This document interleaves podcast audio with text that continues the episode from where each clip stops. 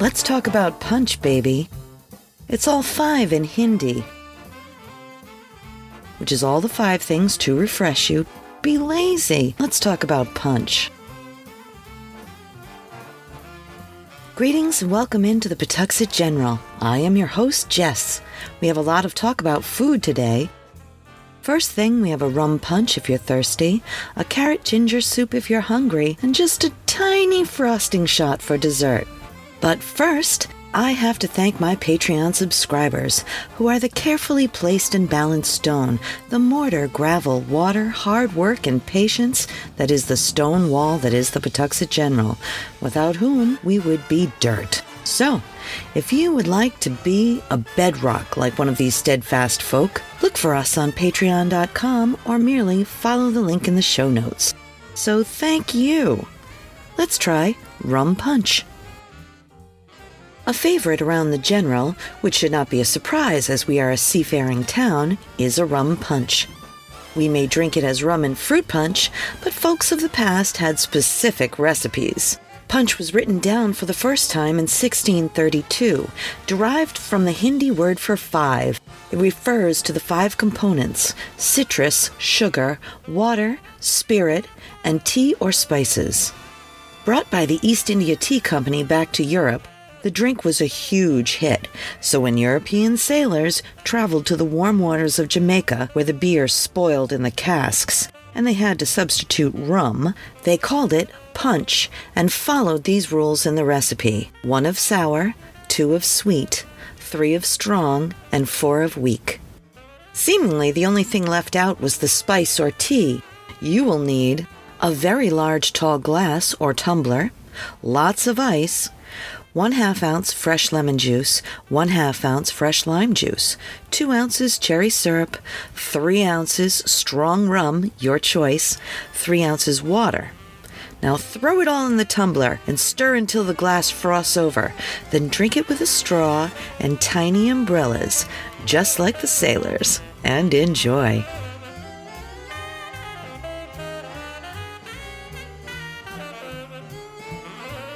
Ginger carrot soup. These soup stories usually start the same way. I was at Little Falls and was given a quandary, and this recipe is no different. My boss and very close friend came in with a 50 pound bag of gigantic carrots. I mean, these things were at least four inches across the top. Huge carrots. And with his usual big smile, he suggests that I start the soup soon and makes a very funny joke about the carrots, which I cannot repeat here, but it did keep me giggling through some dangerous carrot shopping. Now, I had a hand of ginger in the cooler and some Knorr vegetable base, a lovely gold color.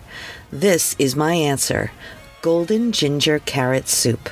For this recipe, you will need 2 tablespoons of honey, if needed, 1 large sweet onion, 4 huge carrots or 8 regular, 4 cups veggie stock or Knorr veggie base, enough for 6 total cups, 2 cups of water, 1 tablespoon grated fresh ginger, 1 clove garlic chopped fine, 2 tablespoons of oil of your choice. I used olive oil.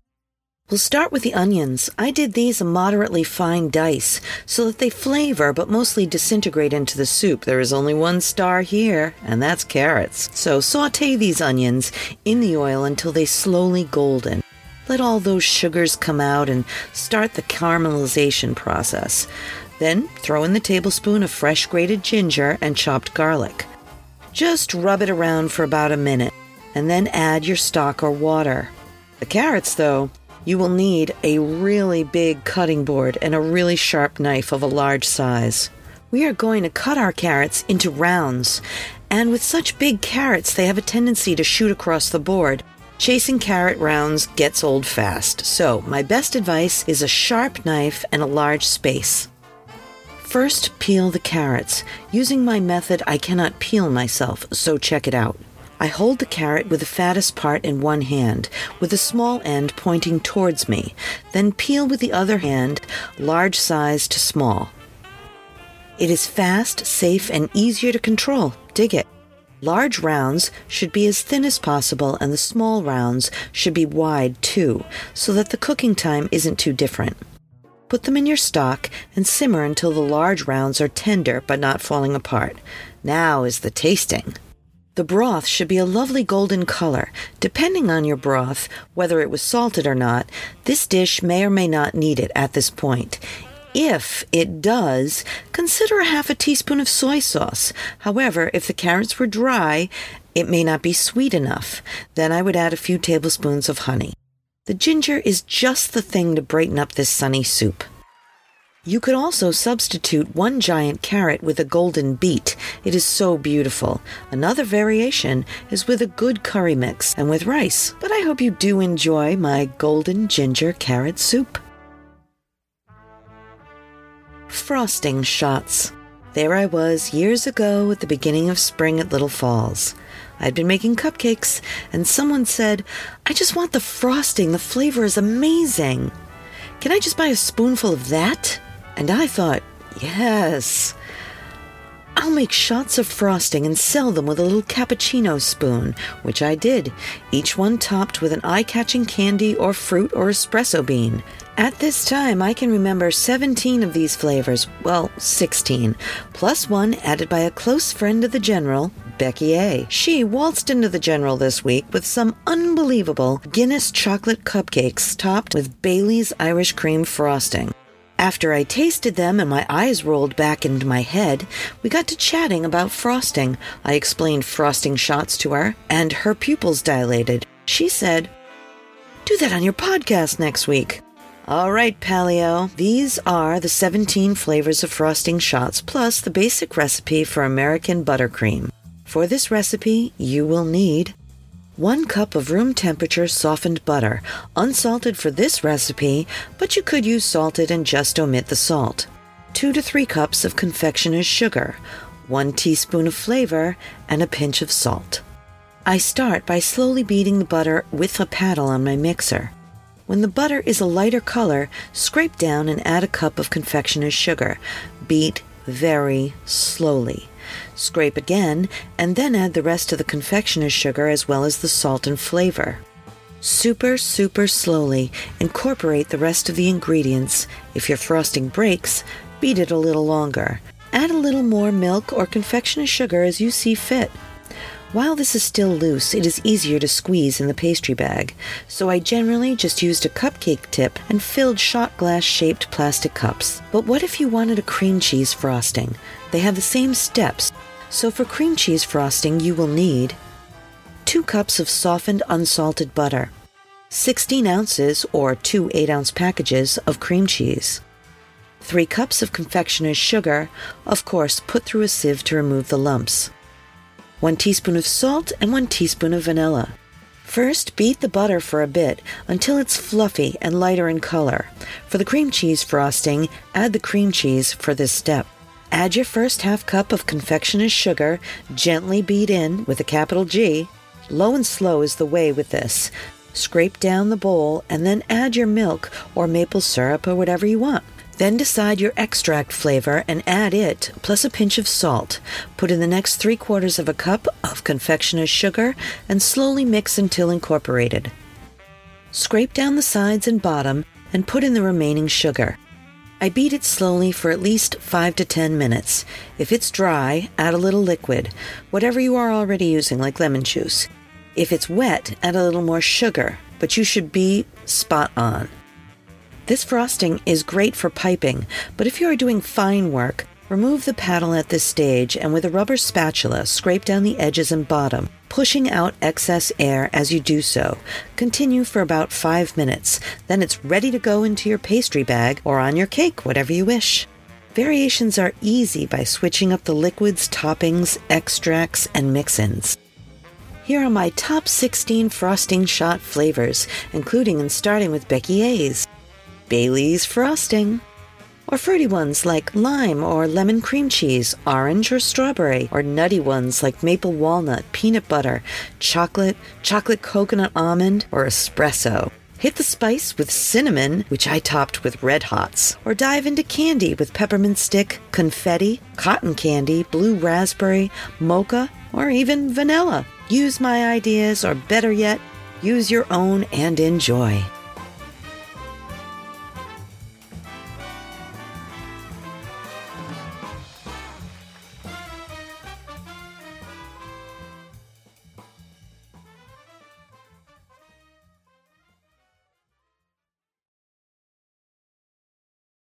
I want to tell you about my friend Mike and his electromagnetic pinball museum and restoration arcade. It's an all inclusive place to relax and share anything related to modern pinball, EM pinball, and arcade games. A group of pinball and arcade fans with an addiction to games of all kinds and Lego too.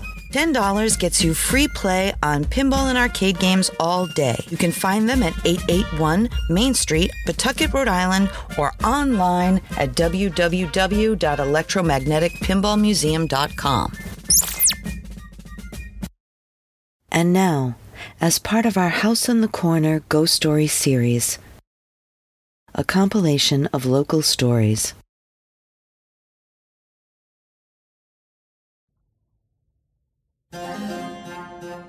Pawtuxet Village has a long history dating back to the early 17th century, and with such a rich history, it is no surprise that there have been many reports of paranormal activity and ghostly sightings in this picturesque area. One of the most famous ghost stories associated with Pawtuxet Village is that of the White Lady. There are several versions of this story, but according to one version, the White Lady was a wealthy bride who was to marry a poor farmer.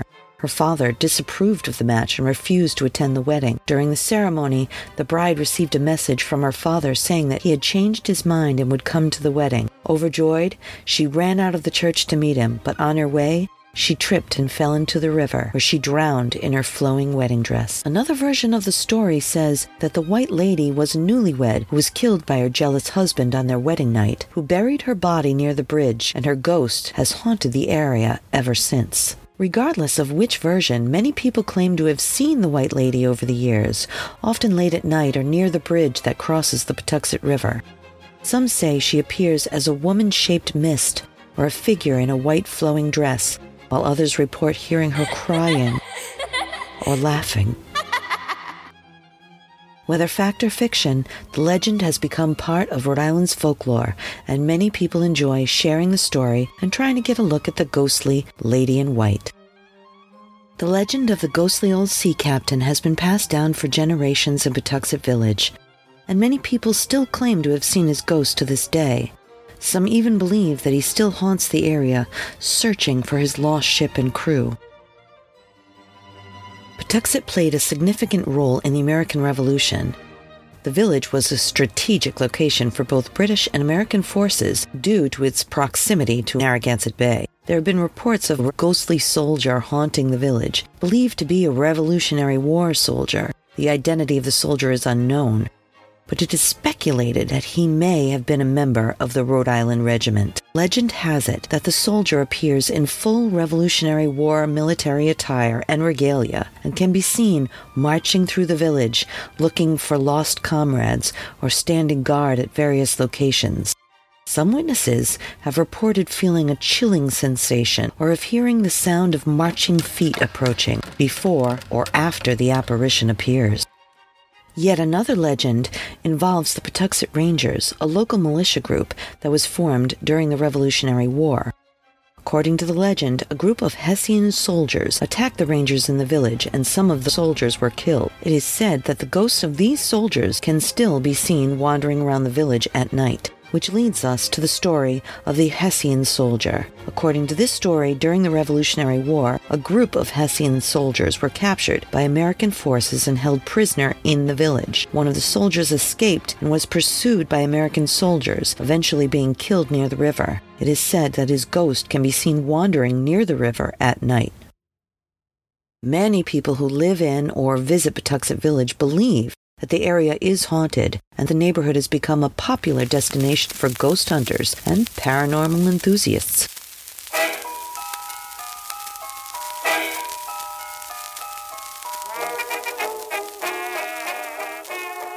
Thank you once again for joining us here at the PG. Let's say you want to chat about frosting or order something for pickup at our pop up general store. Reach out. Our email is jess at pawtuxetgeneral.com. We can't wait to hear what you have to say. But until then, I'll meet you at the pop up and right back here next time at the Pawtuxet General.